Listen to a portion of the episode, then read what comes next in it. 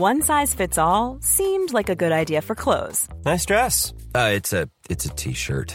Until you tried it on. Same goes for your healthcare.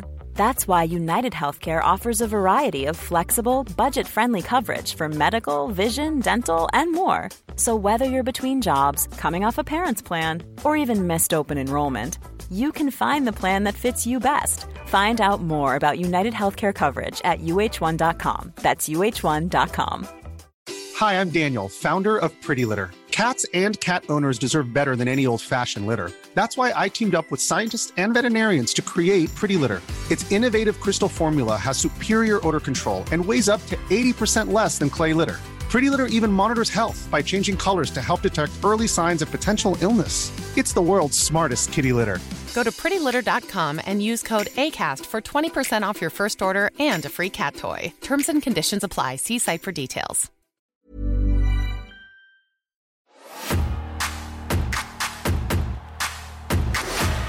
Love Too Cold Like an Uncle. But I also told him that I ain't trying to see that. What three wrestling matches would you watch if you were stranded on a desert island? This is what I'm asking wrestling's best. In the ring, around the ring, behind the scenes, or behind a microphone. I'm Tom Campbell. Thank you for joining me on Cultaholic Island for another episode of Desert Island Graps. Jackson.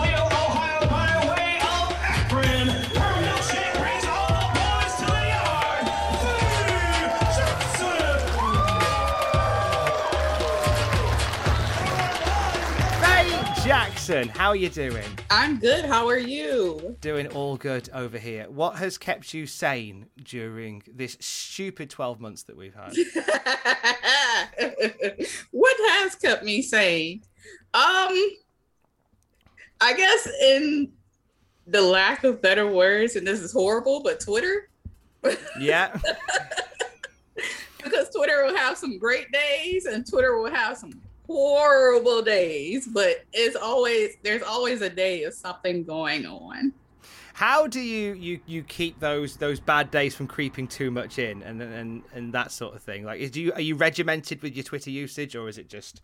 Oh yes, there are times I delete the app completely. I'll reinstall it probably later on that night, but I'll like try to stay away.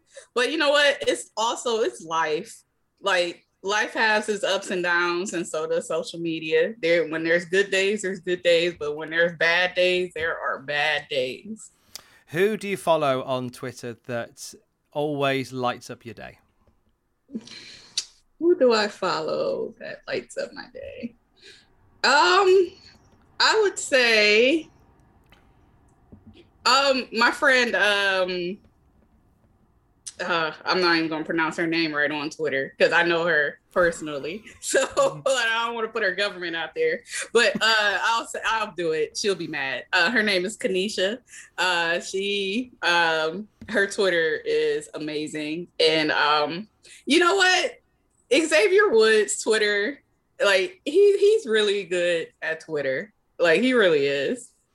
I think it's important to have those people that you can just, if anything else, you just unfollow everyone but Tanisha and Xavier Woods. Yeah. And, and Twitter's a much, much happier place for it. Um, of course, Twitter, you probably won't have much time for now because you, you are back to uh, a job that you're excellent at, which is talent scouting for Yeah. the Sweatpants Invitational.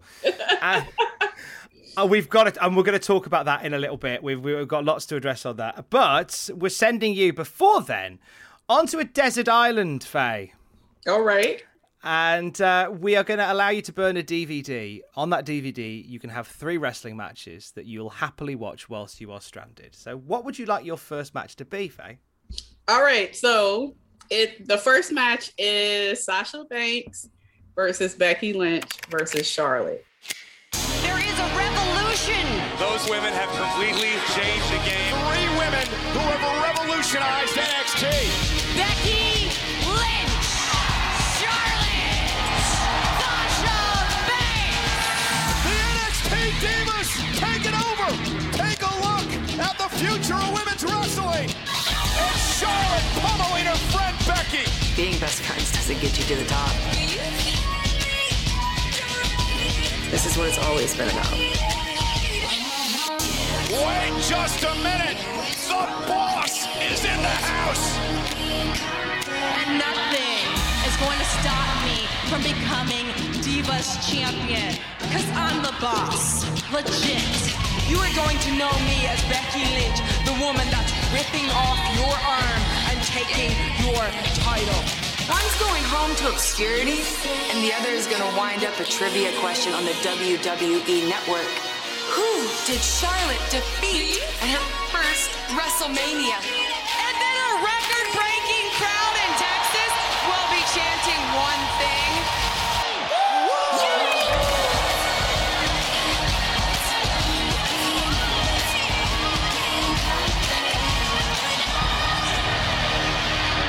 they were trying to prove that women are really out here wrestling. And honestly, that WrestleMania, they stole the show. I did watch it live. I'm sure I was probably at home. Yeah, I think I was. I don't think I went out. I, I know I was in the business, but I, you know how we do those WrestleMania weekends where we're, you know, uh, we go down there and we wrestle. That wasn't a year that I went and traveled anywhere. With yourself as, as somebody who was uh, so passionate about wrestling at that point, what did it mean watching that match go down? Seeing for the first time ever, and it took long enough to get here, the the the women's match going on last at WrestleMania. What does that mean to you, Faye?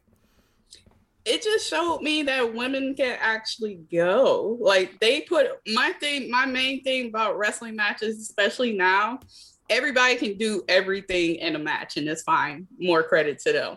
Hmm. But you got to be able to tell a story. And sometimes that gets lost. That art form gets lost now. Like, why are these women wrestling? And they had the build up to it. Like they got rid of the Divas title. They had Lita there. They had the, they brought in the women's title. These women, three these three women had something to prove that they are the best in the business. So that lead up to it, and then actually seeing it go down, and the match was just it was flawless. It was flawless. You everybody, I'm sure everybody thought that Becky Lynch was going to win, and then for Charlotte just to come up under and get her after that, it was just like, oh, oh, this glorious, glorious match.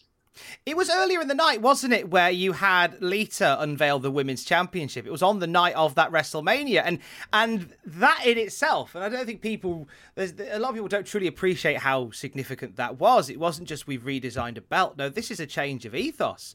This is it's no longer under this Divas mantle, and it's and it's a belt that is the the same size, the same weight, a slightly different color to the men's heavyweight championship, Yep. which which says it all completely. And and that must have did when that was a moment that nobody saw coming. So that must again a, a big turning point for wrestling. It was. I mean, and I don't discredit the divas at all because the divas were out there doing their thing as well. But at that time, they were trying to establish themselves as anti diva. So everybody was on that bandwagon. Like, yeah, these women can actually wrestle. They're not just here because they're pretty. Like, let's make it an anti diva thing.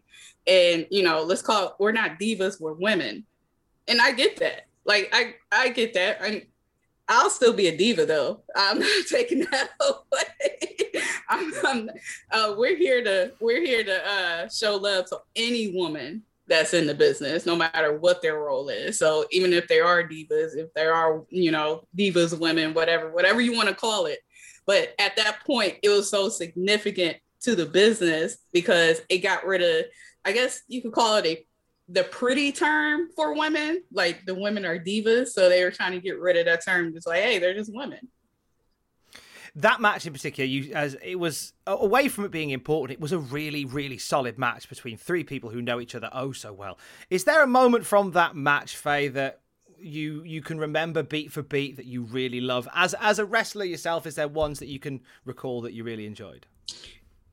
When I saw Charlotte get up to the top rope and do the moonsault to the outside, like that to me was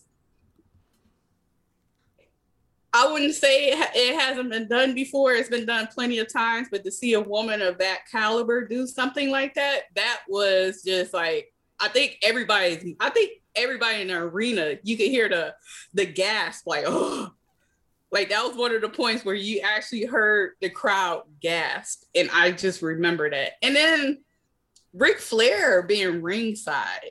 Like I said, I love when something. I love when wrestling tells a story. So Ric Flair being ringside, interfering because he wants to see his daughter like do something spectacular.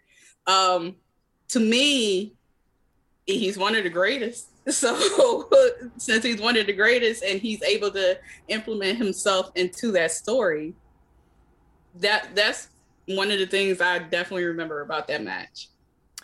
Uh, with from that match, so as you say, at the time you were watching it, you you weren't getting booked anywhere. What, what where were you based at that point in terms of like your career? Because I know you were doing stuff at the ROH dojo. You were there by that point, weren't you? Yes. Um, take us back before then. What was it that that got you bitten by the wrestling bug in the first place? Well, I always watch wrestling. Like I grew up watching wrestling. I think, and I feel like every person that is in the business says they grew up watching wrestling. Like that's just the cliche thing. But for me, I like I just I watched it with my brothers. I watched it with my cousins. I watched it with my friends in school. Like our whole my whole junior high school. Like if you didn't watch wrestling, you weren't cool. Like we it got it got to the point where my junior high school was like so into it that any keywords like Stone Cold, or you talk about rocks, or you talk about Undertakers, or you talk about shows, or you talk about glass breaking. All that got banned, and we got sent to detention. Like that's how bad we were with it. Can you recall a, a specific occasion where wrestling got you sent to detention, Faye? okay, so yes, we yes, were- I knew you'd have one. I knew you'd have one. So we were in gym class, and our teacher dropped us off to gym class because we had to walk outside to like an outdoor building. And like as soon as our teacher turned around, I don't think we liked our gym teacher at that time. So I think we were just supposed to be shooting basketballs. And instead, one of my um friends picked up a steel chair. Don't know where they got it from. Picked it up, started hitting people in the back with it. Everybody started pre- pretend wrestling. Um, by the time the gym teacher turned around and seen all the hoopla going going on, I had speared one of my classmates, and she saw it.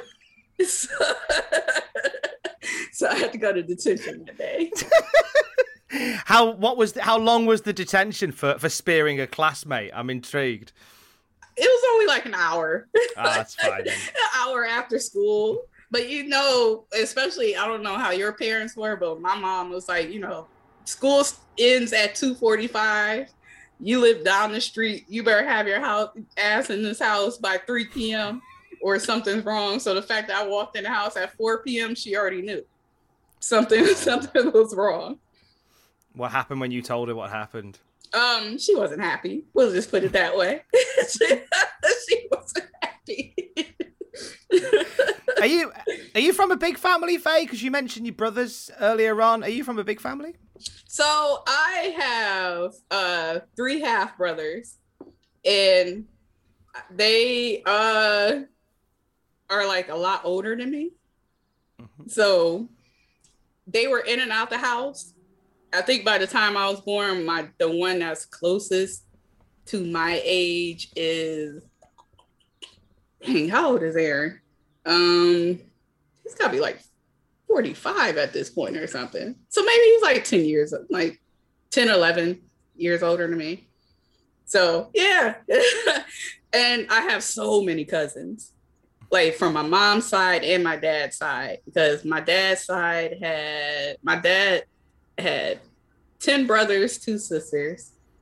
My mom had two brothers and three sisters. So it was just a big, big, big happy family. And and are you all close as a family as well? Um, yeah, absolutely. I still talk to them to this day. I even have to limit what I post on my Facebook from time to time because they will like they know I wrestle, but they don't like the fact that I wrestle men because that's just how they are. They just are like, you know. And I love I love intergender wrestling, and that's most of the time that a promoter tells me I'm wrestling a man, I'm like, cool, awesome. I just gotta make sure not to try to say anything on my Facebook. Sometimes it goes on Facebook automatically if I post it on Instagram. And you know, I'll get questions. My mom's cool with it, like regardless, because she's like, man or woman, just beat their ass. Like that's all she cares about. but I did accidentally um, post on my Facebook recently that uh, me and Big E were having a street fight in Tampa, and I got a few messages like, "Are you okay? Do we need to come to Tampa? Are uh, are you are you gonna be all right? Do we need to send troops? Like, is every I'm like, like I'm like, it's not a big deal. Trust me, I got it. It's not a big deal." They're all just looking out for you, aren't they, Faye? That's what this all is. yes. You you mentioned you've you've um you've got you've got one half brother who's closest to your age, but I mean, I'm not saying who's your favourite, but but who's your favourite, Faye? None of them. They always beat me up as a kid. Oh, would they? Was it? Was it? Were you always on the receiving end? Yes. yes. I wish my mom still had a picture of my oldest brother. Uh, when I was like two, three years old, he used to take my foot. He used to hang me over a banister by just one hand and just like hold me over there until I'm like screaming Bloody Mary. And they used to like toss me as a toss me like a football. One time they dropped me and they tried to act like they didn't. I was screaming to my mom. Uh, one time I tried to play baseball with them and they made sure so I wouldn't play with them that they uh like threw a fastball straight to my head. Like they were they were something else. I love them dearly. I do love them dearly. They were something else though. So spin forward to to you saying that you and you and Big E are gonna be are gonna be knocking each other out in Tampa in a street fight, and and they're home going, well, actually, no, we're the only ones that can beat you up. He can't. yeah. We're on our way. Like, who is this man? And why are you in a street fight? And why do we need to pop up at Costco's in Tampa, Florida? Because I will pop up. And then even my um, because I got nieces and nephews, and I I look at them as like my children because even so even when I was like in high school, they started you know popping out babies, of course, because they're you know way older than me. So I was always a babysitter. And now they're at the age where like some of them are 19, some are 18, and they'll text me every now and then, like, Auntie, are you okay? Auntie, can we come with you? Now what my nephew texted me a couple of weeks ago and was like, Auntie, can I come to Ta- Tampa with you? And I was like, Well, I got a couple of shows I have to do. Oh, I don't care. He's like, I don't care. He's like, Are there gonna be any men around you? Because if they are, I'm gonna tell them that you're not available. like that's how they are. I was like, there's gonna be men everywhere, but okay. but they can't have you. They're not allowed to. That's so lovely. Um, Faye, if wrestling hadn't hadn't come along, what was what was the plan going to be for you? What were, what were you planning career wise away from wrestling? Well, actually, I was planning to become a sports agent. I always loved sports, even if I wasn't the best playing with it. Playing sports, like I was a swimmer in high school, but um, I always loved because I was always watching it. There was nothing else on TV. It was either baseball, it was basketball, it was football, and there was wrestling. So I was always intrigued by it and I always wanted to learn the business the business aspect of it. So that's what I went to school for to actually learn like the inside the inside ropes of um like running a sports organization and running stadiums and um like the marketing aspect and like how the presentations of all these um different leagues that put on games because yeah, the players are there to play games, but you also learn that fans come for a reason. And why are, not to say now, but a few years ago when I worked for the Philadelphia uh, 76ers, they would have sold out games, but they were not good at that time. But why were people still coming besides the fact that they were in Philly? Well, it's because they had this awesome dance team that people came to see. There was this awesome halftime show that people would come to. Um, there was like Philly talent that were like, you know, uh, rap famous rappers and singers that were based out of Philadelphia that would come sing at the at the games and things like that. So I wanted to know it's a whole entertainment spectrum from you know you might be disappointed of watching the 76ers lose for like the 80th time but at least you had a good time at the game and that's why i like i kind of ventured into that And there's a community aspect to, to sports teams as well that you know as an agency you'll you'll no doubt have talked about. Up here in the northeast of England, there's there's a football team called Sunderland, and they're awful. Faye, they are dreadful, dreadful. But you will not find better, more passionate fans. Yeah, they did a ho- they did a whole Netflix documentary on them, and it was about to be about them being promoted to the next league, and they ended up getting relegated further. And th- it was it was amazing, but because the passion and the joy that comes from it, and when you're doing stuff like that in that field, like how do you? What was it that you learned about that sort of world very quickly? Is it more about the entertainment, or is it more about the the community, or is it a hot pot of both? It's a little bit of both but at the end of the day every business is drawn by money. So regardless what can we do to bring these fans in even though our team might be horrible or our team might be great but what are we going to do to keep these fans here and make sure that we have these dedicated fans that want to buy season tickets that want to bring their family that want to you know just come and say hey i've been to a live sports event. Um, even like the new york giants. New york giants does nothing during their games. They don't even have cheerleaders. But the New York Jets, they throw like tailgate parties. They have a DJ. They have the cheerleaders going to different suites, doing meet and greets. Uh, you, you're able to walk up before the game starts. If you're one of the lucky fans, just that's just in attendance, you're able to walk on the field beforehand and take pictures. Like they do things that make people want to come again.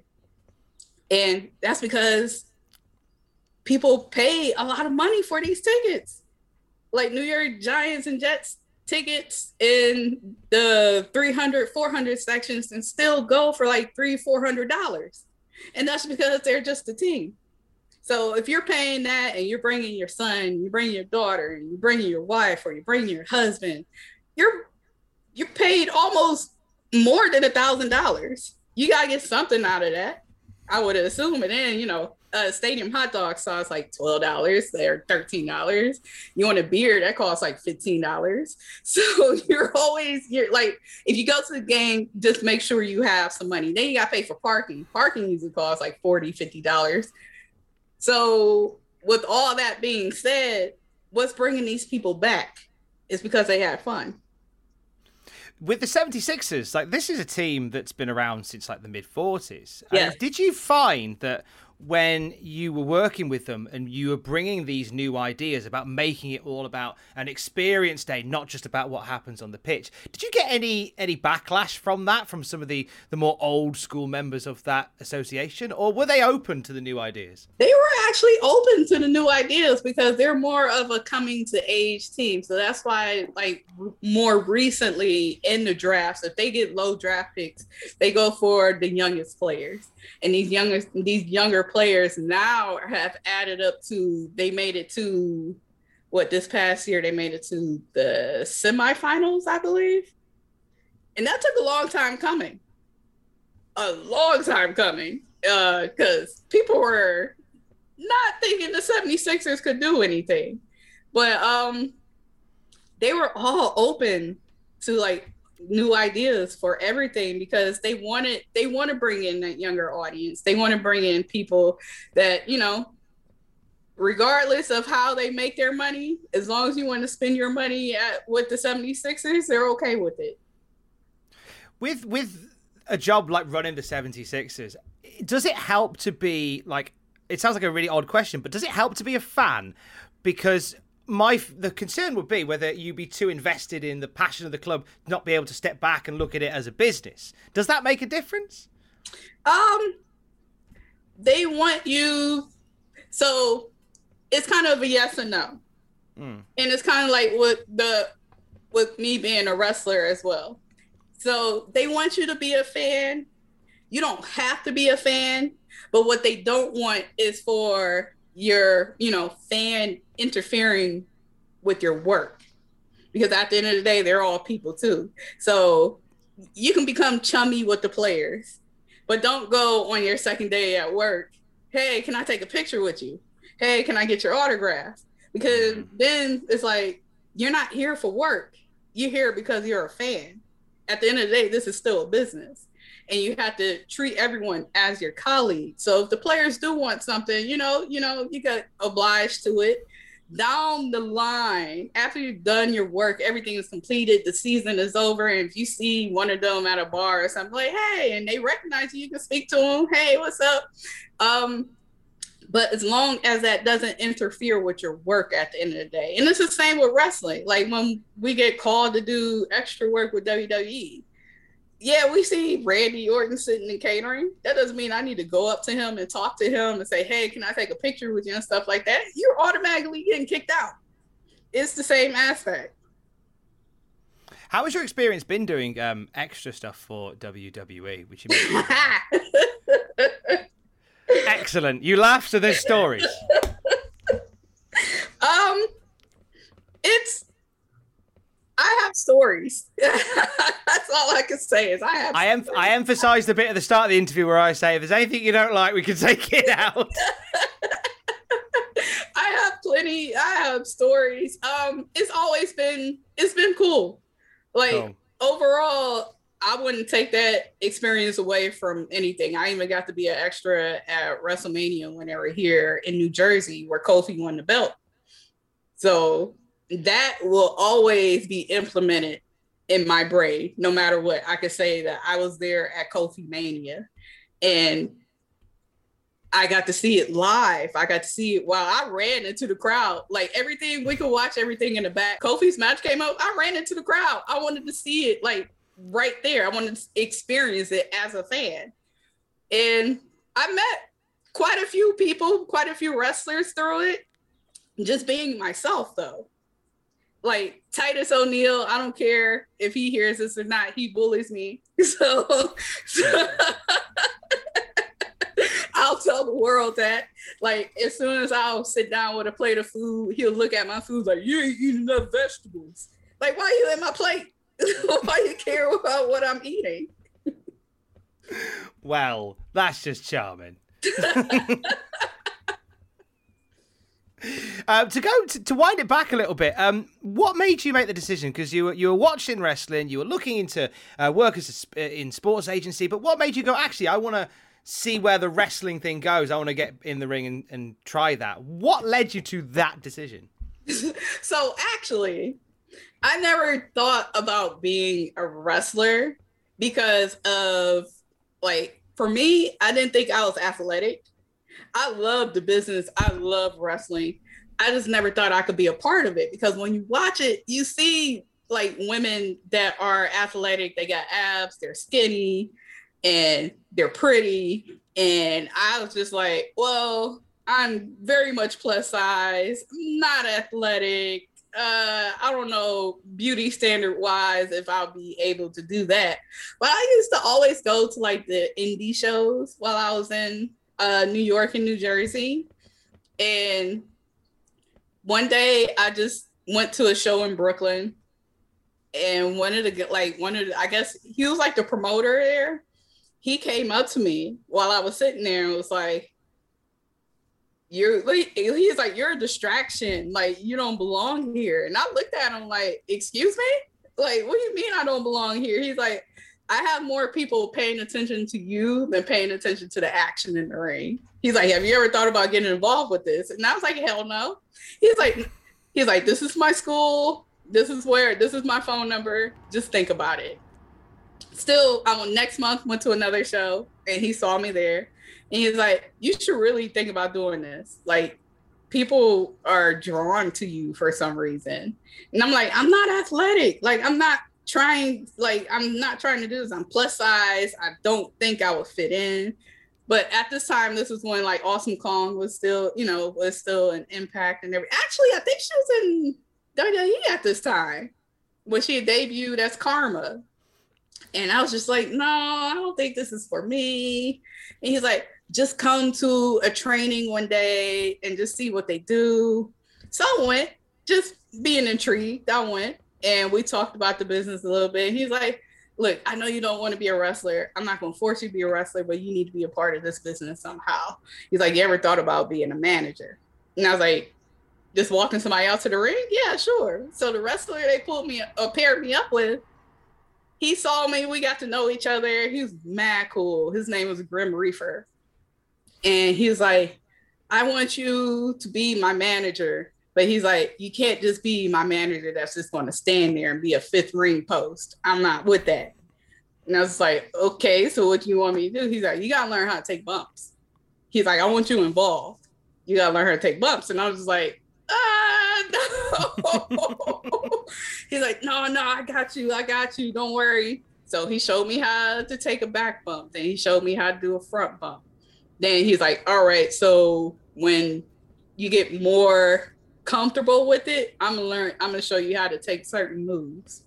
Because when you come out with me, I want you interfering, but I also want you to protect yourself. I want you to make sure that you know you don't get hurt and just learn how to protect yourself. So if somebody wants to give you a body slam, learn how to post. If somebody gives you a power driver, learn how to post. I've to learn how to take all these moves just for maybe a five seconds.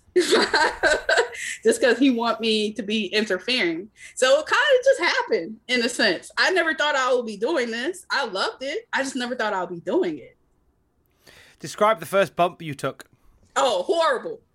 Horrible. horrible. Well, first of all, your body is not trained to just fall on its own. So he showed me how to do the back bump. And of course, I hit my head a whole bunch of times. Didn't do it right. So he's like, he had somebody get on all fours, and I had to sit on him and then try to do a back bump and then like gravitate my way up towards that. But it took me, it took me months to learn how to back bump. It's a bit tough. It's like I, I've, I did one, and it is like being shot in the back. It's, and I don't want to do any more. It's, Yeah, I'll it's leave like you take- to do that. It's like taking a, they say it's like taking a car crash on, your- on your body every time you bump. But you obviously got a flavour for it because here we are now talking. I know, Where did- right? Who would have Where did that? I know. Uh, and where did it go from uh, the, the guy at the show saying you don't belong here, come to my event? What happened between there and joining the ROH dojo? So I um I started managing Grim Reefer Grim Reefer, then I started managing a guy named Guapo Grande. And they got to the point where I guess my popularity as a big booty Trudy was starting to get a name in New York City where people thought that I could wrestle and I couldn't. So Reefer was like, he basically pulled me to the side and he was like, yo, you got to start wrestling. And, you know, my fear was like, no, I don't want to do this. He's like, but I want you to go to one of the best schools to learn how to wrestle.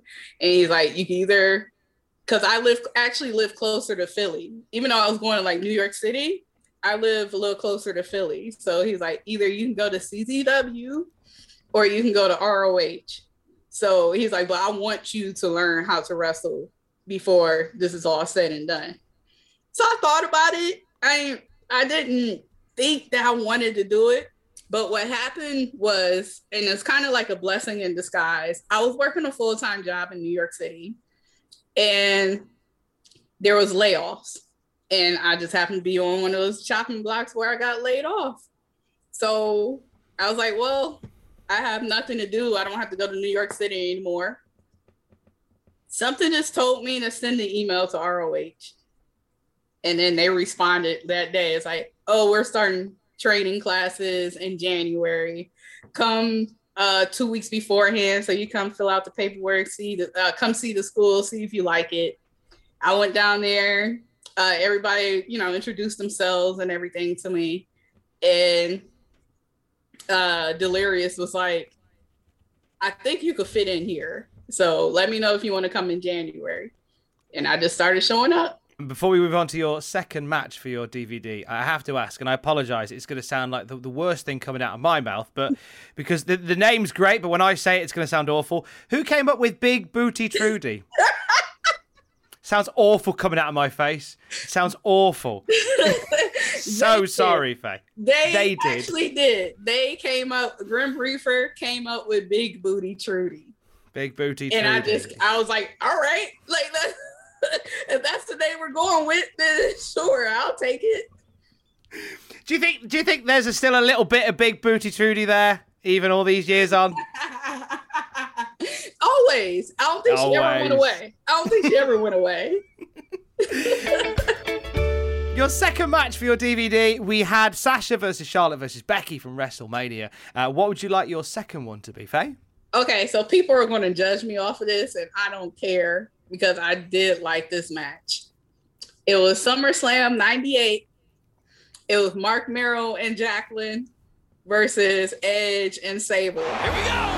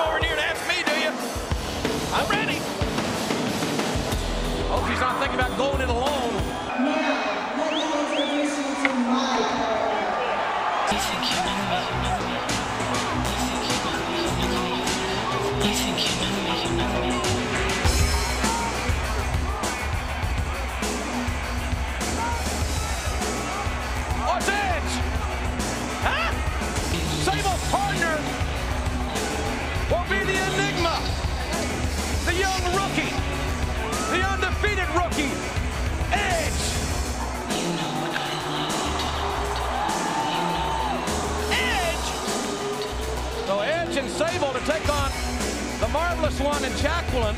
Mixed tag team matchup here. But why would Sable go for somebody as unproven as the Edge? And Mero quickly gets a tag. And now uh, Jacqueline uh, will face uh, Sable. I think that's. Jacqueline would like to get in there and do a little damage to. Uh-oh. Here we go. No, she got her. Sable takes Jacqueline down. Blocker. Trying to hit Jackie right in the face. Jacqueline blocking those uh, right hands. Sable with some some uh, kickboxing uh, technique there.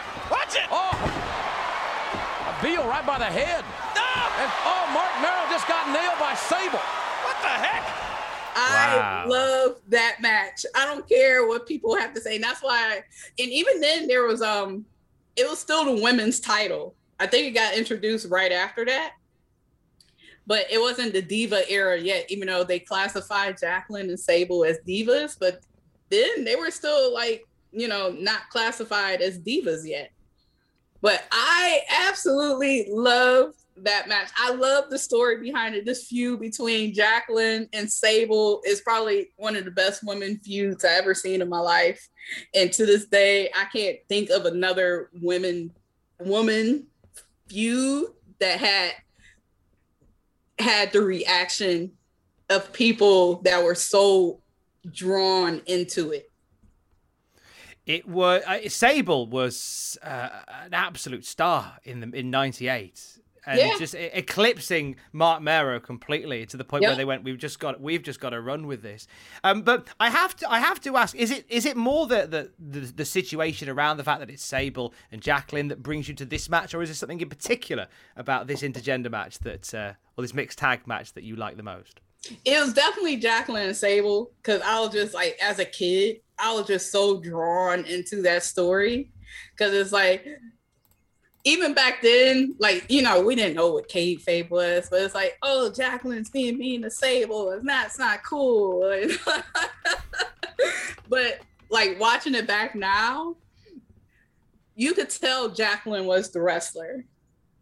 but Sable still hold, held her own. I don't care what people say of, as Sable as a wrestler, because at least like she started there. She didn't have the years and years of training that Jacqueline had, and Jacqueline made Sable look great. And Sable definitely like the stuff that she did in that match. Yeah, like when she did the roll up into like this little swanton thing with Edge and pin Mark Mero, like that you didn't expect to see certain moves of that caliber from Sable. So for me, it, it was definitely Jacqueline and Sable. They had because then that led into bring the women's title back. And then that led into Jacqueline winning the women's title. But then at Survivor Series, they had their match. They finally had their square off match where people were more, I think, invested into that match than they were invested into the whole pay per view because it was like it was a build up to it, and people were just mm. into it. There was a lot. There was a long time coming to not just to have them fight because they've been doing that for ages, but it was the reintroduction, as you say, as the women of the women's championship, a belt that's kind of that, that came and went for so long in the Yeah. WWF. You had it was it was a, a part of things in like the seventies and the eighties. It came back briefly with like a Alundra Blaze and then disappeared again after Bull Ducato on it, and and now it's back here with Sable and Jacqueline and out of, up until that point. So actually. Yeah, I'm sort of Attitude Era time. Would you say Jacqueline is the definitive women's champion of the Attitude Era, or is there somebody else that would challenge that? So I would give it to her, but honestly, I think she was probably more going into the ruthless aggression days because she didn't actually have the belt that long. So I would say the women's champion was honestly Sable. Mm. I would think it was her because it like even when she turned heel, she had the belt and she just made it like she just made it shine. And you know, big ups to Ivory, big ups to I think even Debra had the belt at one point, right? Didn't didn't Deb? Yes, there was something in. Shawn Michaels got involved and awarded it to Debra via forfeit or something. But I think Attitude Era, I would say if you think about the women's the women's champion during the Attitude Era, it was definitely it was definitely had to go to Sable. It was Jacqueline that that got um, WWF in trouble with some British broadcasters over here because I don't know whether it's a Oh, match yeah. that you see. You know it, you know it, because I was going to suggest it as uh, further reading. If you loved Edge and Sable, Sable and Christian at Capital Carnage, UK only pay per view. seeing that as a child. And Yeah. yeah. It's a 14 year old boy watching that. I was, that was, of course, the moment that my dad walked into the room and said, I thought you were watching the wrestling, Tom. Look, well, things happen. That's all I can say. Things happen. exactly. It's it's it's it's excellent. It's, it's still an excellent feud that they had, and uh, it was funny to see it spill over into that one. Um, so you've with the with with your in ring, uh, and it's weird to say it because like talking to you for the last half an hour, I kind of know what the answer's going to be. But like, where does where does Faye Jackson, the wrestler, begin and end? I I don't know whether there is a beginning and an end or not. Whether you're one and the same. Ah, ah. Because there's a few people we've spoke to on here, and, and there's very much a divide between this is when I am wrestling, this is when I'm on, and then I go home and I sit quietly. And uh, but I don't know whether that's the same with yourself. Well, I think the only difference is um, Faye Jackson is definitely outgoing, um, speaks her mind, speaks her truth, uh, very flirtatious, and also, you know, maybe some would say highly sexual, which I would take as a compliment as well. I would say at home, I'm more of a homebody. I like watching Netflix. I like watching stuff on TV. I like cooking. But other than that, um, is there really much of a difference? Not really. And I think that's what why people like me so much is because they see I am who I am. All I do is Faye, turn Faye Jackson up times 10, especially when it comes to performing. But even at home, like when you're talking to me, I am who I am. That's just that's just that's just it. Is there a match um, following your stuff with with the ROH dojo moving forward from there? Is there a particular match that you can recall where you feel like you found your stride and you you really discovered like this is what I want to do, this is how I want to go about it, this is what I want to be. So there is one match where, in particular, like we're all we all try new stuff, new like poses, new gimmicks in the ring, and see if it all fits. If it works, it works. If it doesn't, it doesn't. Um, there was a match that I had with uh at a AIW in Cleveland, and I wrestled a man named Twan Tucker. I don't think like he was new at the time, but his facial expressions and everything, and even um at that time, the promoter AIW said I had booked this match as a joke because Twan Tucker was a trainee there, but he had the biggest crush on me. And he was like to the point where there were times like I would come to AIW and he wouldn't even speak, he would run away. But I would go try to find him, like, hey, come talk to me. What's going on? What's new? And all this stuff. So he booked this match to for Twan as a joke. He's like, because he's not going to wrestle good and this, that, and the third. But I don't think Twan even realizes that that match helped me as much as that match helped them, helped him, because for me, I was able to bring actually bring who Faye Jackson was as a character and a wrestler out in that match.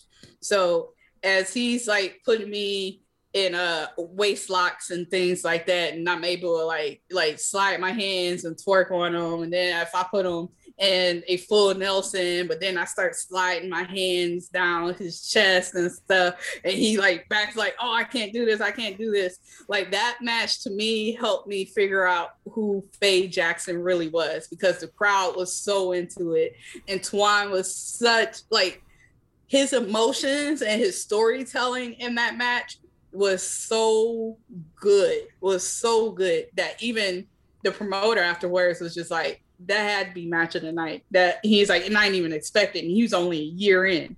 So but that match helped me figure out who faye jackson is as well as i know it helped out Twan like get over his fear of you know wrestling some of your favorites.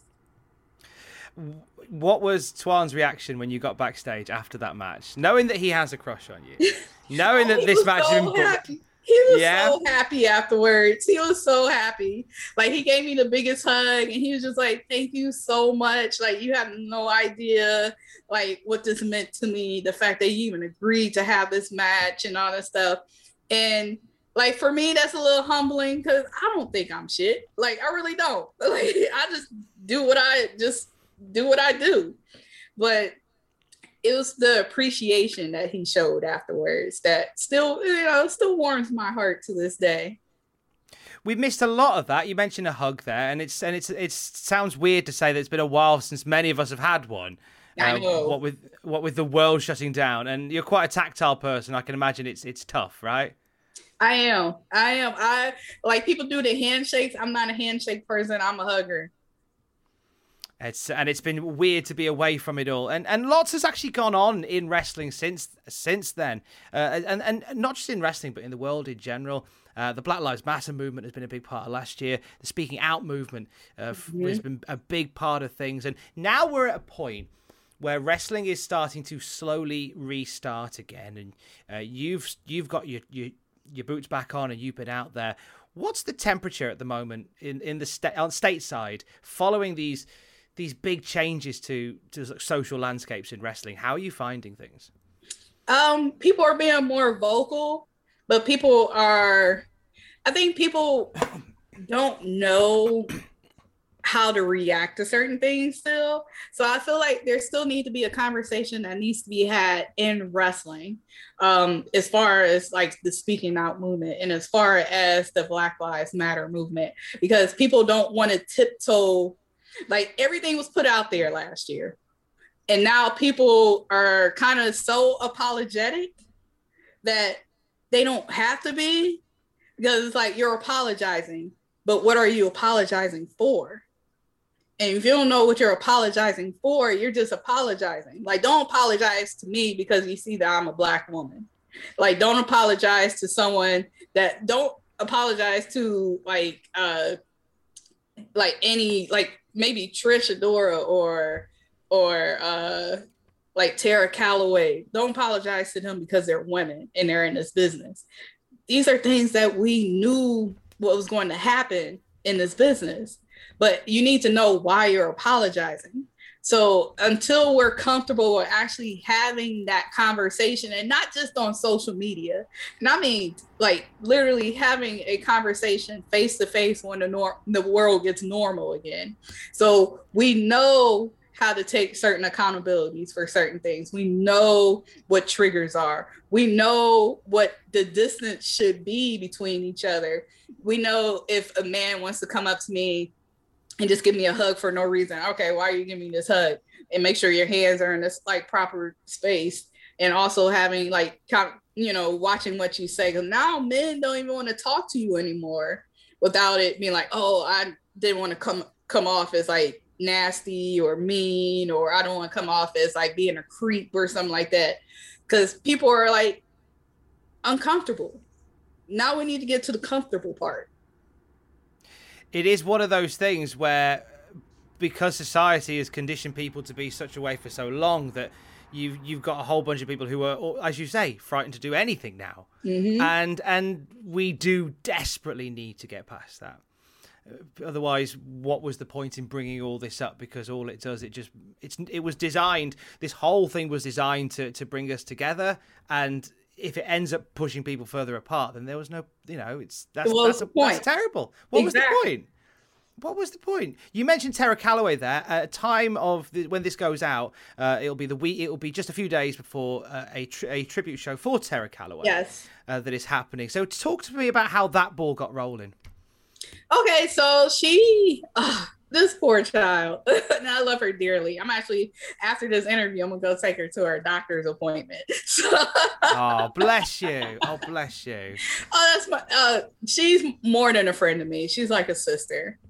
Um, she recently tore her ACL, and that's going to put her out for another year. Just when she had just returned back to wrestling, because you know she missed it. She wanted to come back. She wanted to make an impact, and unfortunately, uh, her knee said otherwise. So she just had surgery, uh, like maybe last week. Yeah, she had surgery last week, and surgeries out here cost.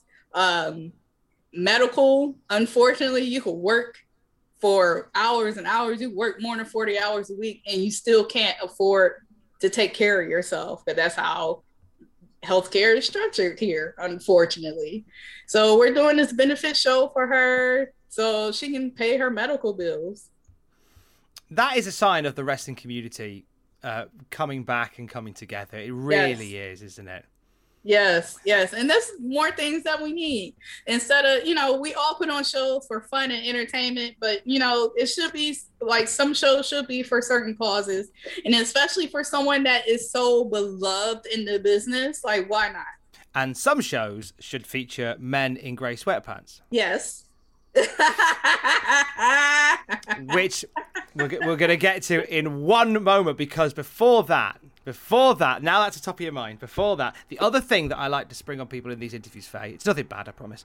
Um, we, as well as taking uh, a DVD with three wrestling matches, you're also allowed to take with you a, a movie, an album, and a luxury item. Oh. So, so a luxury item can be something with some significance to you. Uh, it can be like some personal meaning. It could be something functional uh, that you might want to use while you're there. It could be something you use every day. It could be something you just might want to just have with you. Um, so, in terms of a movie, what movie would you like to take? Just Off one? your head. Just the one. What movie comes to mind, Faye? Oh, man. Just one? Just one. What's Oh. what's the, what are you torn between? Because it sounds like there's a couple bouncing around. What's what, what are you torn between? Okay, so I absolutely love. I don't know if you ever seen it, but it's called Harlem Nights. Okay. It's what uh, Eddie Murphy, it's Redd Foxx. Um, um, it's oh, it's an all star cast of just black comedians just in the 80s just being the best that they can be uh you know when it came out of course i wasn't nearly old enough to even watch this movie but now now uh richard pryor one of the greatest comedians of all time. Um yeah that oh that movie to me was it was just based off of uh black people in the 1920s having their own thing. They um richard pryor had a casino making a lot of money. And you know there's mobs there's gangsters there's things like that. And it was just the movie was just so freaking hilarious. Like della reese got shot in the pinky toe by eddie murphy because they were going to fight outside. And he, she pulled out a knife on eddie murphy and he was like i'm i'm pull out this gun on you and she's like, "You're not going to shoot me. You're not going to shoot me. Shoot my." And then she puts her foot up, like, "You going to shoot me in my pinky toe? There, just shoot me." In. And then she starts wiggling her foot around, and he just gives that look like, "Okay." Boom, shot her in the pinky toe. like that movie to me is I could watch that every single day. Well, I think that's the one we should take then. But there's another one. Oh no! ah, no. so I'm gonna mention it, but I'm not gonna take it with me. All right. It's another movie called A Long Kiss Goodnight. And it has Oh, lovely. Yeah. yeah, Geena Davis and Samuel L. Ja- L. Jackson. That mo- I I love this movie, and I'm shocked nobody in wrestling has done a Charlie Baltimore gimmick.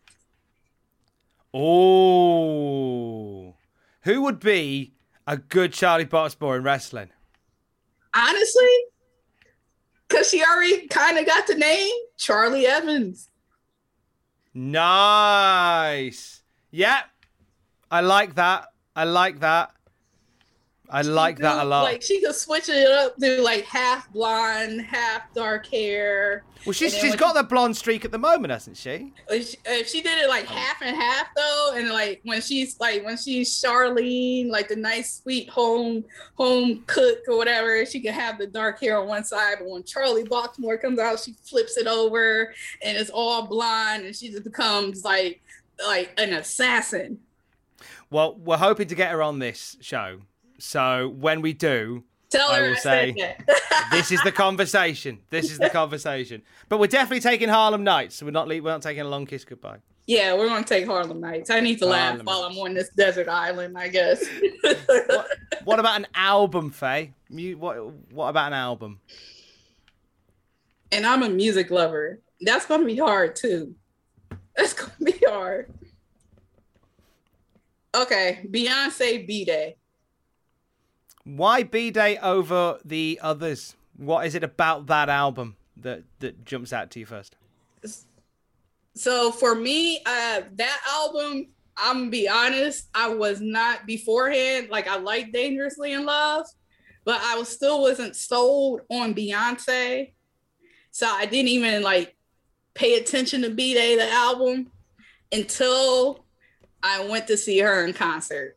And I was only the this is around the time I was in college, and I think I started working an internship with the Cavaliers, and they gave us tickets to see Beyonce in concert because she was uh, performing at the Q Arena. And I was like, oh, I want to go. But then some of the dancers hit me up, and uh, some of the um, hip hop dancers like, yo, just come to the, just come. It's free. We're gonna be in the suite. We're gonna have a open bar. Even though I couldn't drink yet, but Did you have a drink in the open bar, Faye? but it was awesome. Faye did. Faye did. Faye had a drink in the open bar. I was just like, yeah, oh, whatever, it's free. I mean, I, and then I could say I went to a Beyonce concert, and literally, that concert changed my whole look on Beyonce to the point where I never missed a Beyonce concert ever again. Ever. Only one I missed, and I'm still upset about it, is the one she performed at Coachella because it was in uh it was in California. Because other than that, I would have bought a flight and I would have went to that. Because her in concert, I don't care what anybody says.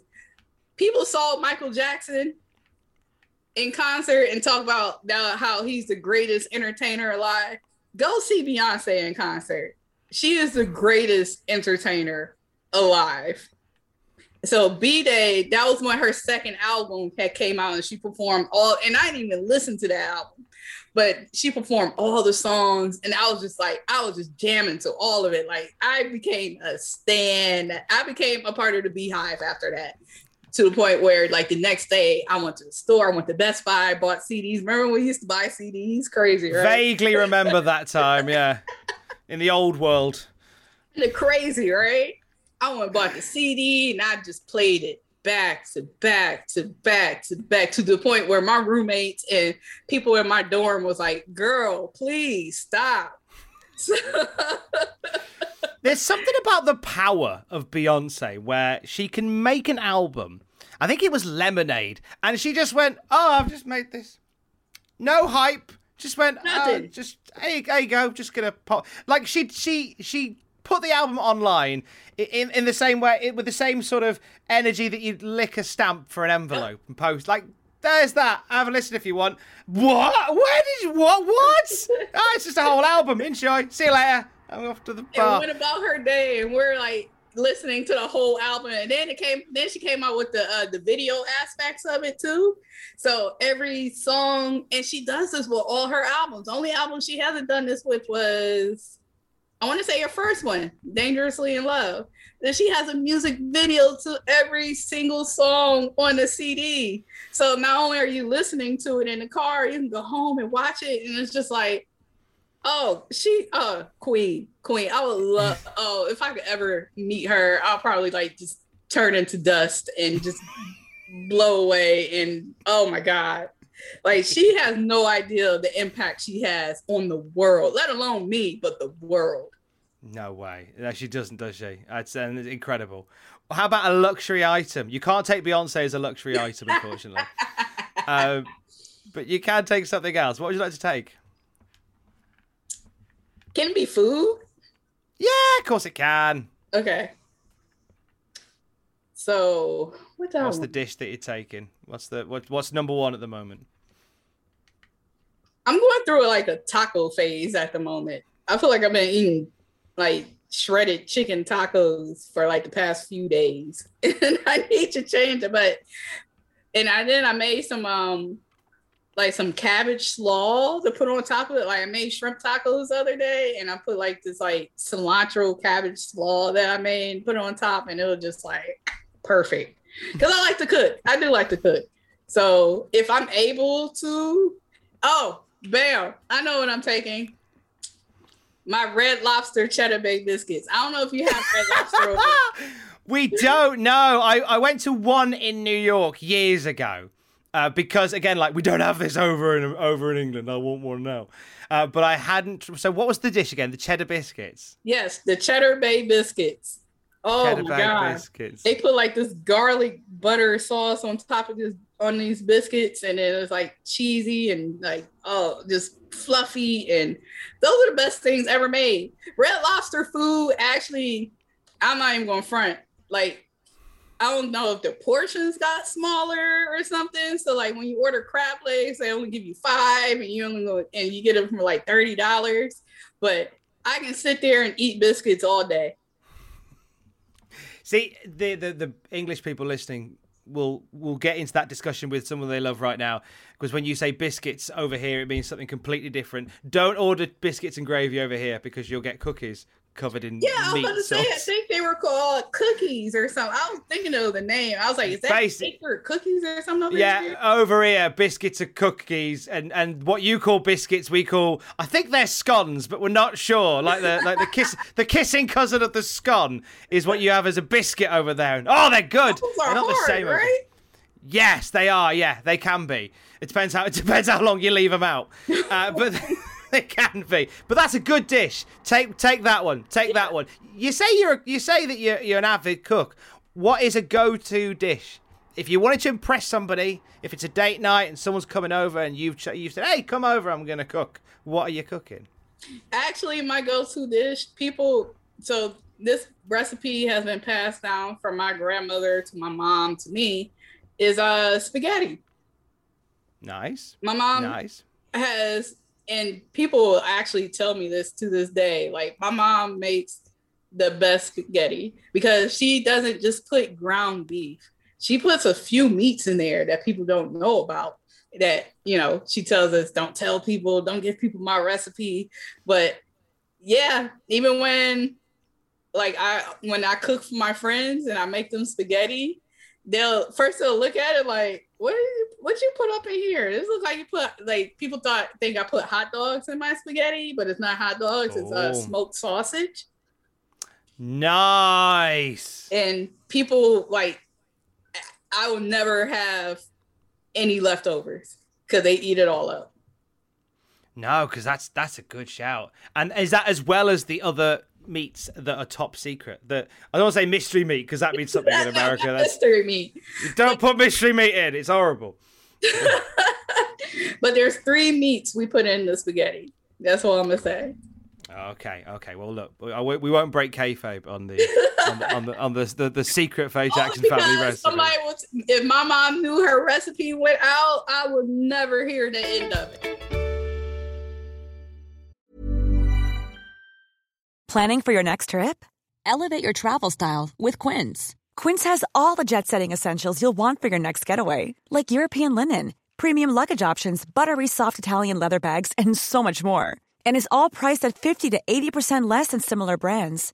Plus, Quince only works with factories that use safe and ethical manufacturing practices. Pack your bags with high-quality essentials you'll be wearing for vacations to come with Quince. Go to quince.com slash pack for free shipping and 365-day returns.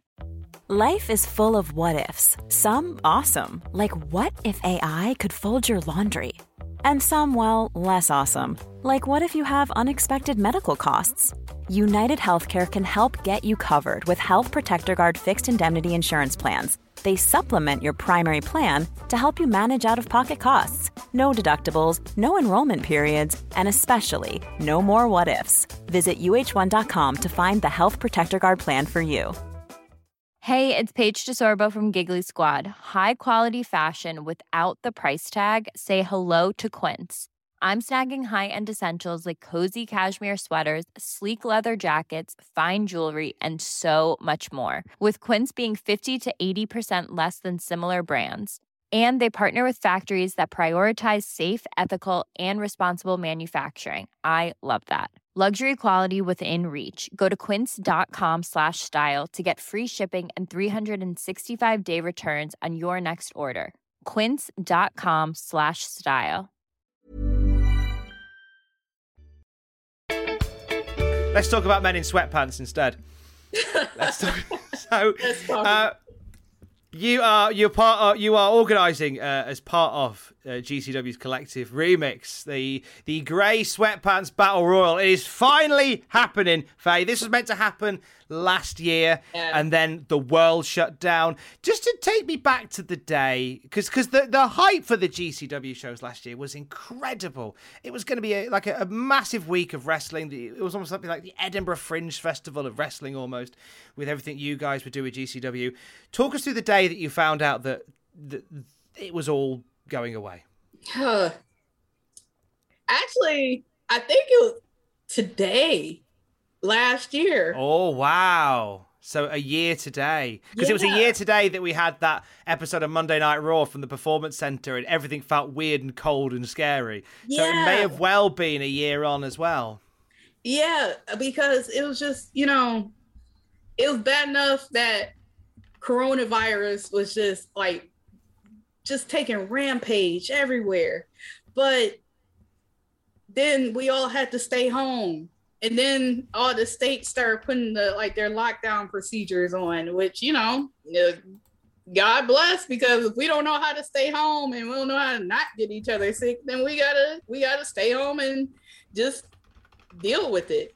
But I want to say today on this day is when I think Florida said no, they're not allowing people in. New York City said we're not allowing people in. Uh, New Jersey said like all of the states were just like, you know what? If there's any events, cancel them. And uh, you gotta oblige. I know there was. I know a lot of shows were still trying to push. Like maybe it'll get better. Maybe it'll get better. and actually it just got worse. So yeah, it was devastating. It really was because it was like so much hype behind it.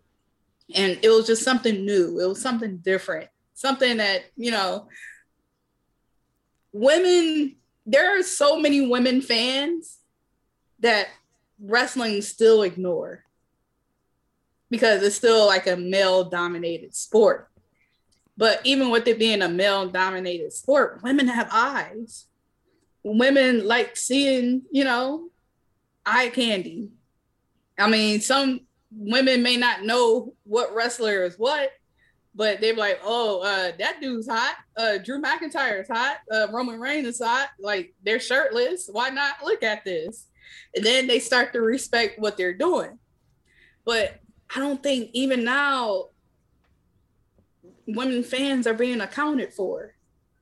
And the women fan base is actually growing to the point where they want to be involved with wrestling. If it's like doing podcasts or doing websites or like doing blogs or even like getting involved in the business, becoming managers or commentators or uh, uh, any type of valet or getting into wrestling because they're being drawn into this this crazy world because it's crazy. but I finally just wanted to like do something where it's just like, you know what? Women get sexualized all the time, no matter what we do. Some people can watch wrestling, some men to this day can watch wrestling, and it doesn't matter how good they wrestle. It's like, oh, her tights went up her ass. Oh, and then they'll make a gif of it that's just and, and that's just what happens. So why not do something where the women can be like, you know what? I want to, I want, I want to try to see something. My my good lady made a, a really good point. We talked about this and talked about how um, there is a lot of sexualization in wrestling and in pop culture in general, and uh, you will get a lot of a lot of people who go, well, yeah, well, there's men in wrestling that have their tops off, so it's the same, and you have to go. It's not the same. It's not the same thing at all because it's it's it's what men perceive as what men should be and what men should look like to the female eye. So even it's it's it's the perception is all wrong. So when when I heard you say grey sweatpants are lingerie for men, I 100% got it because I must put my hand up as a bit of an idiot when I last year when you were talking about the grey sweatpants uh, invitational, I I didn't get the thing. I was just like, "Oh, cool! They can just wear comfy clothes and wrestle." I didn't. I genuinely didn't get it. But then, but then I'm not the target audience, so it's fine. And you when you said, that. I mean, well, I mean, I mean, who knows? I'm I'm, I'm open minded, but um, it could it could change everything. But it's that idea, and and that's and that's why it's important, is it? Because okay, women are sexualized. Fine. Here is a match where men are sexualized. Yep. That's here we go. Have a lovely time. Because grey sweatpants do that. This is what I've learned from from listening and and, and following you, Faye. That's what I've learned. Didn't know that before. yes. Um, And you see, it doesn't take men much. Women damn near have to be naked, but for men, I, I honestly, you can wear a t-shirt and some gray sweatpants, and that's all we need to see. I heard that um, Two Cold Scorpio reached out to be in it. And Scorp- Two Cold Scorpio's reputation for this particular thing would have would, would have basically you'd have been grading on a curve with Two Cold Scorpio in this match. But we have you have reached a compromise, haven't you, with Two Cold Yes. Scorpio? Yes, I have. I love I love Too Cold like an uncle. I do, and he knows that. But I also told him that I ain't trying to see that. For reasons. That I view him as an uncle, so I'm not trying to see that. And he's like, "Oh, niece, I want to be in the battle royal." And I was like, "Look, here's a compromise." So instead of him being in the battle royal, he's still gonna come to the show. I'm going to induct him in the Gray Sweatpants Hall of Fame. Yes. Because he is. It. He is.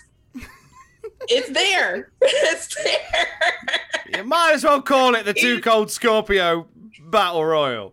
He is the the the the leader of it all. That's all I'm gonna say. So he, I mean, he's in the Hall of Fame.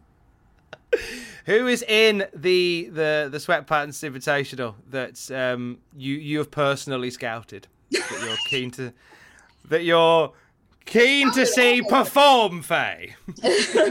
I mean, I scouted all of them. Obviously, Oh man, they've Um, all got the seal of approval. Like there's the there's a little stamp that you put on everybody that goes in. But um, who are you who are you excited to see? Come on. uh PB Smooth. Um he's definitely in it. So Crime Time was supposed to be in it last year. JTG is in it this year, unfortunately, you know, with Shad, uh his unfortunate timing. But you know, we are going to do something to honor him because last year between JTG and Shad last year, they hit me up so much during the process of promoting the battle royal.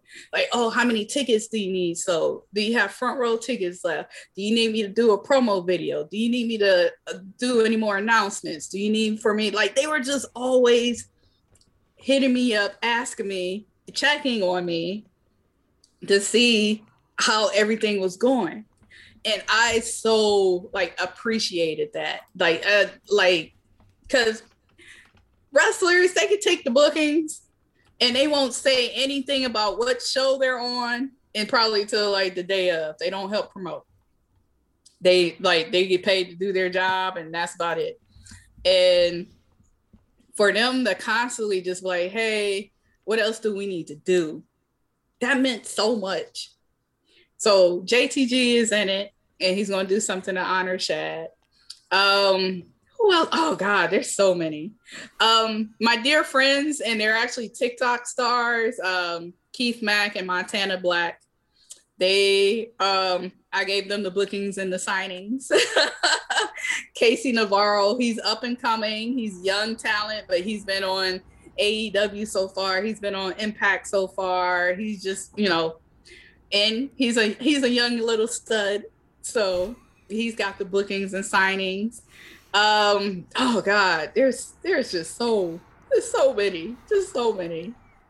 I'm trying to think who else on the top of my head. Uh, I said PP. I said, uh, oh, Devon Monroe. He kept asking me what he could do for the battle royal, and I just straight up asked him. I was like, "Are you comfortable being in this battle royal?" He's like, "I got something to prove to." He's like, "Yeah." He he doesn't. There's a thing going on, and it's no shade to anyone, but he's one of those people that's being labeled as a gay wrestler because you know he's gay. So what? He's still a wrestler at the end of the day. So he's like, Mama, he calls me Mama. He's like, Mama, I got something to prove. Put me in there, please. So I was like, go in there and give him hell. I don't like, I don't care about your orientation. I just want to see if you got something to prove. And he wants to hang in there with the boys. There you go. Bam. So Devon Monroe, he's he's got the bookings and the signings. Uh, who else? There's so many. And I still got more announcements to make. So so be prepared. Oh I'm yeah. excited. Friday, April the 9th, 12 p.m. Uh, it's part of Allie Katch's Real Hot Girl Shit. Yes. As like, the GCW Collective. You're doing other stuff during the Collective uh, remix as well, aren't you? You're part of For the Culture Yeah. uh, during that week as well. Uh, a, a, a show that's uh, one that everybody's very much got an eye on as well. There's there's a lot to a lot to prove, a lot to do with that one. Who uh, what is it? Who is it on that show that you're excited to see, excited to meet up with? Uh, for for the culture, um, I know Darius Lockhart. He took a year off because he had an injury. He uh, and I know he, he's wrestled in the UK for uh, quite a while. I want to say, yeah, like, just down the road from where I sit now in Leeds. Uh, he's been a part of Rise, and um, I had the privilege of calling one of his matches. He's excellent, top guy, top lad. So, So he- glad to see him back. He's definitely got something to show the world and i can i couldn't be more proud of him. And he's such a leader in this business. I don't think people realize that he's such a leader in this business. And um who else is on the show? There's so many people on the show. Oh well tuco. Uh, Hall of Fame bound, too cold. Yes, too cold versus Rich Swann. You know that's going to be a show stealer because because my God, that's all you can say about that. There's a lot of uh, similarity in terms of, of style and presence uh, between Rich Swann and Too Cold Scorpio, and something like that kind of feels like a bit of a passing of the torch type moment between the two. And it's I, I like I don't even want to call it like old school versus new school because Uncle Tuco Tuco can still go. Like he Absolutely. go. He's still doing shit better than half of the people that are in their 20s. Like he can still go. I'm actually kind of shocked that no like major company has said, you know what, just bring your ass back. Like, just come on. Just, It, just se- come it on. seems like we're missing something with with Two Cold Scorpio not being. I mean, I would have thought if anybody, AEW might just go, "Hey, come on down, yeah, come do a little bit for us. Come see what, come see he what's will- what." He will steal the show. It doesn't matter what age he is, he will steal the show.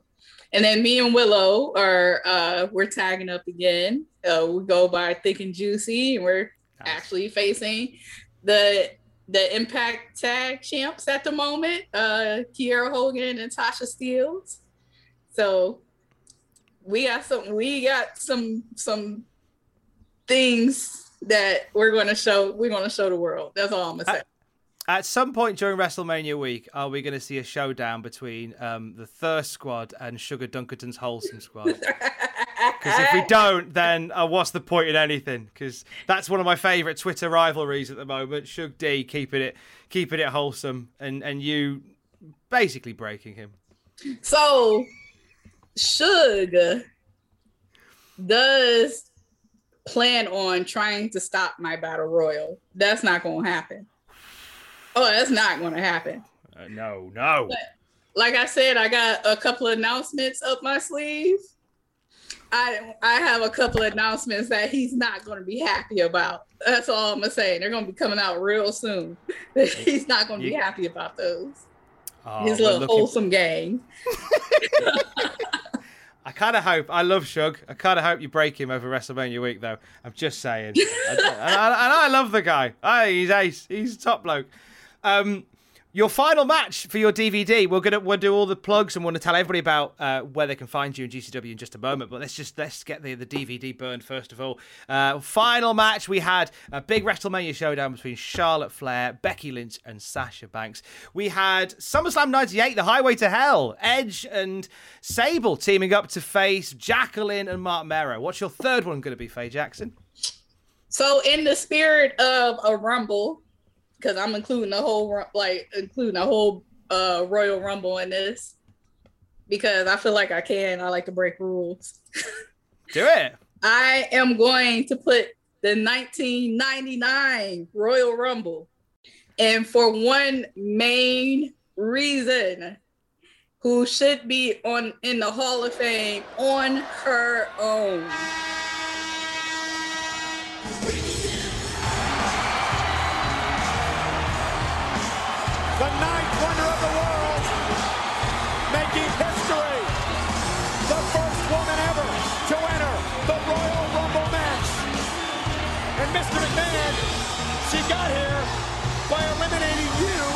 The corporate Royal Rumble. That was Austin. Wait, I, I don't care. Look at this. And Mark Henry now, Chyna taking it to Mark Henry. Oh, Mark Henry was bragging about doing the wild thing with Chyna, and he's paying for it now. He fessed up. He, he confessed it was a lie. Right. Hell have no fury like a woman scorned. Well, this one was scorned, all right. No doubt about that. And there goes Mark Henry. Oh, Chyna. How did she do that? She used Mark Henry. How did she do that? Against him. Oh, there goes Chyna. The rattlesnake doesn't give a damn if you're a man or a woman. Did you see that? Or the honor of the company. The rattlesnake doesn't care. if that's not history, I don't know what is. That was a moment when you when we watched it live and Chyna came out. There was a big reaction. Yes.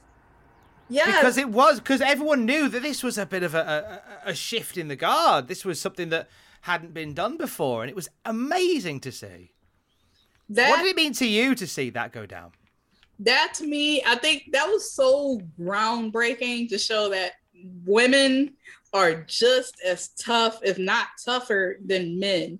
Like she went in there and gave Mark Henry a couple of strikes, who I love Mark, by the way. Gave Mark Henry a couple of strikes, then tossed his big ass over the top rope. Come on.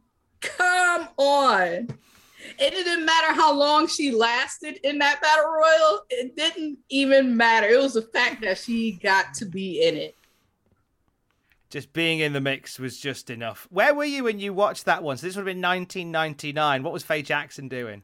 Oh, I was in Toledo, Ohio, in my own little room because I was the good child, so I got the I got my own room. and I was, yeah, I was watching it in my room, eating probably, I'm sure I was eating pizza or something. Uh, cause my mom knew when pay per views came, at least she'll pop popcorn or order pizza or something like that for me. But I was at home being and couldn't wait to get to school the next day so we could talk about the Royal Rumble and talk about, oh, you see Chyna throw out Mark Henry and like Gillberg was in it for a hot second. And I remember, I think even now, correct me if I'm wrong. Um, Stone Cold threw out Chyna, and I think Stone Cold got booed for a little bit. There was a little bit of a reaction to Stone. I mean, and Stone Cold was like Stone Cold could have done anything at that point, yes. and people would have just just uh, yes, I heartily agree, cheer, cheer, cheer. But there was like a little residual boo when because because the, the reaction to Chyna was so great when she came out, and for her to go relatively quickly, there was a, a bit of heat on Steve Austin. I mean, it dissipated moments later. I think he chucked out Bossman and everything was fine. But yeah, in that moment, there was you couldn't ignore the fact that there was a little bit of a a little bit of a vibe that they weren't happy about that happening. They weren't yeah, happy about that happening. Because it was like it was Chyna's moment, and like I said, she got it. And from there it was like sky's the limit for her because they could see that like she she's here she's in it and people loved her. People loved the fact that she was in it. And of course uh vince mcmahon won. Which... it was great shit shithousery in that match was stunning with Vince and Austin starting, Vince legging it through the building, and then just turning up and sitting on commentary for ages. Yeah. Oh, it was beautiful. it was that that whole Royal Rumble, that that whole match was so entertaining and it gave us the best theme song of all time no chance in hell i don't care what anybody says that song is the best theme song ever made like as soon as you hear it now you know vince is coming you can't help but sing it you could call him an asshole or whatever but you're going to sing it because it's so good it's everything about that. It's it's an it's it's a pay per view. It's a rumble that gets overlooked quite a bit, I think, as well, because there there have been bigger rumbles in terms of talent and stars and stuff, but the iconic moment of the first woman in the rumble, among everything else, I think. And then people being pissed off at the end because Vince came in and just tossed Stone Cold over. Did it did it inspire you enough to leave your room and smack your half brothers around? this is for yesterday. Throwing a football at me. I mean, I'm sure I probably jumped on their bed at, at one point after watching a match or watching something. Uh, were they around? I don't even honestly, I don't even think they were around at that time. Cause like I said, they they were so much older than me. They started living their own lives and things like that. So I don't even think they were around. I just got my own like there was a there was a room with a bed and it had stuff in it. So if they came home, it was theirs. But if not, didn't matter. I had my own room. That's what mattered. I, I like to, to have this one of the last questions that we ask. And uh, if you, Faye Jackson, go back and, and see yourself there watching the 99 Royal Rumble, um, Chyna's walking out, you got pizza in one hand, and you're just embracing this moment. What would you like to say to Faye Jackson in 1999? What advice would you give her? I would tell her to keep watching because one day that's going to be you. One day in the future, that's going to you're going to you're going to change the game. So don't don't let anything stop you, no matter what, because that like you you could be you are Chyna. You are Chyna. You are Jacqueline. You are Sable. You are what you are watching. And don't let anybody tell you any different. Amazing. Faye Jackson, where can people find you online? At their own risk. They can follow me. they can follow me on Twitter and Instagram, Faye Jackson 419. And uh, you'll ca- and you'll be all around during the collective remix week as well if people are heading to Tampa. Oh yes. So the collective, um, that Thursday night is the April 7th, 11 p.m. The Sport of Culture is me and Willow versus Tasha Steelz and Kiera Hogan. And then um Allie Katch's real hot girl shit, which I don't think she announced my match just yet, but I'm sure by the time this comes out, it's going to be announced that me versus Allysin Kay because I just say I wanted to fight. So let's fight. oh wow!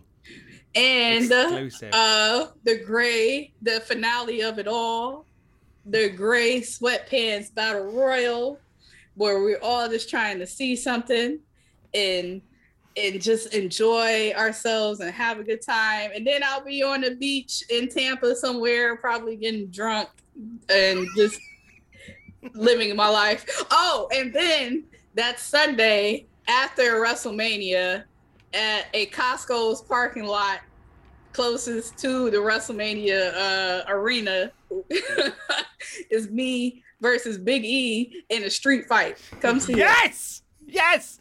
Do not tell Faye Jackson's family. no. Because they may show up and then real things may happen, and I don't want that to happen. Just let me handle it. Just let me handle it.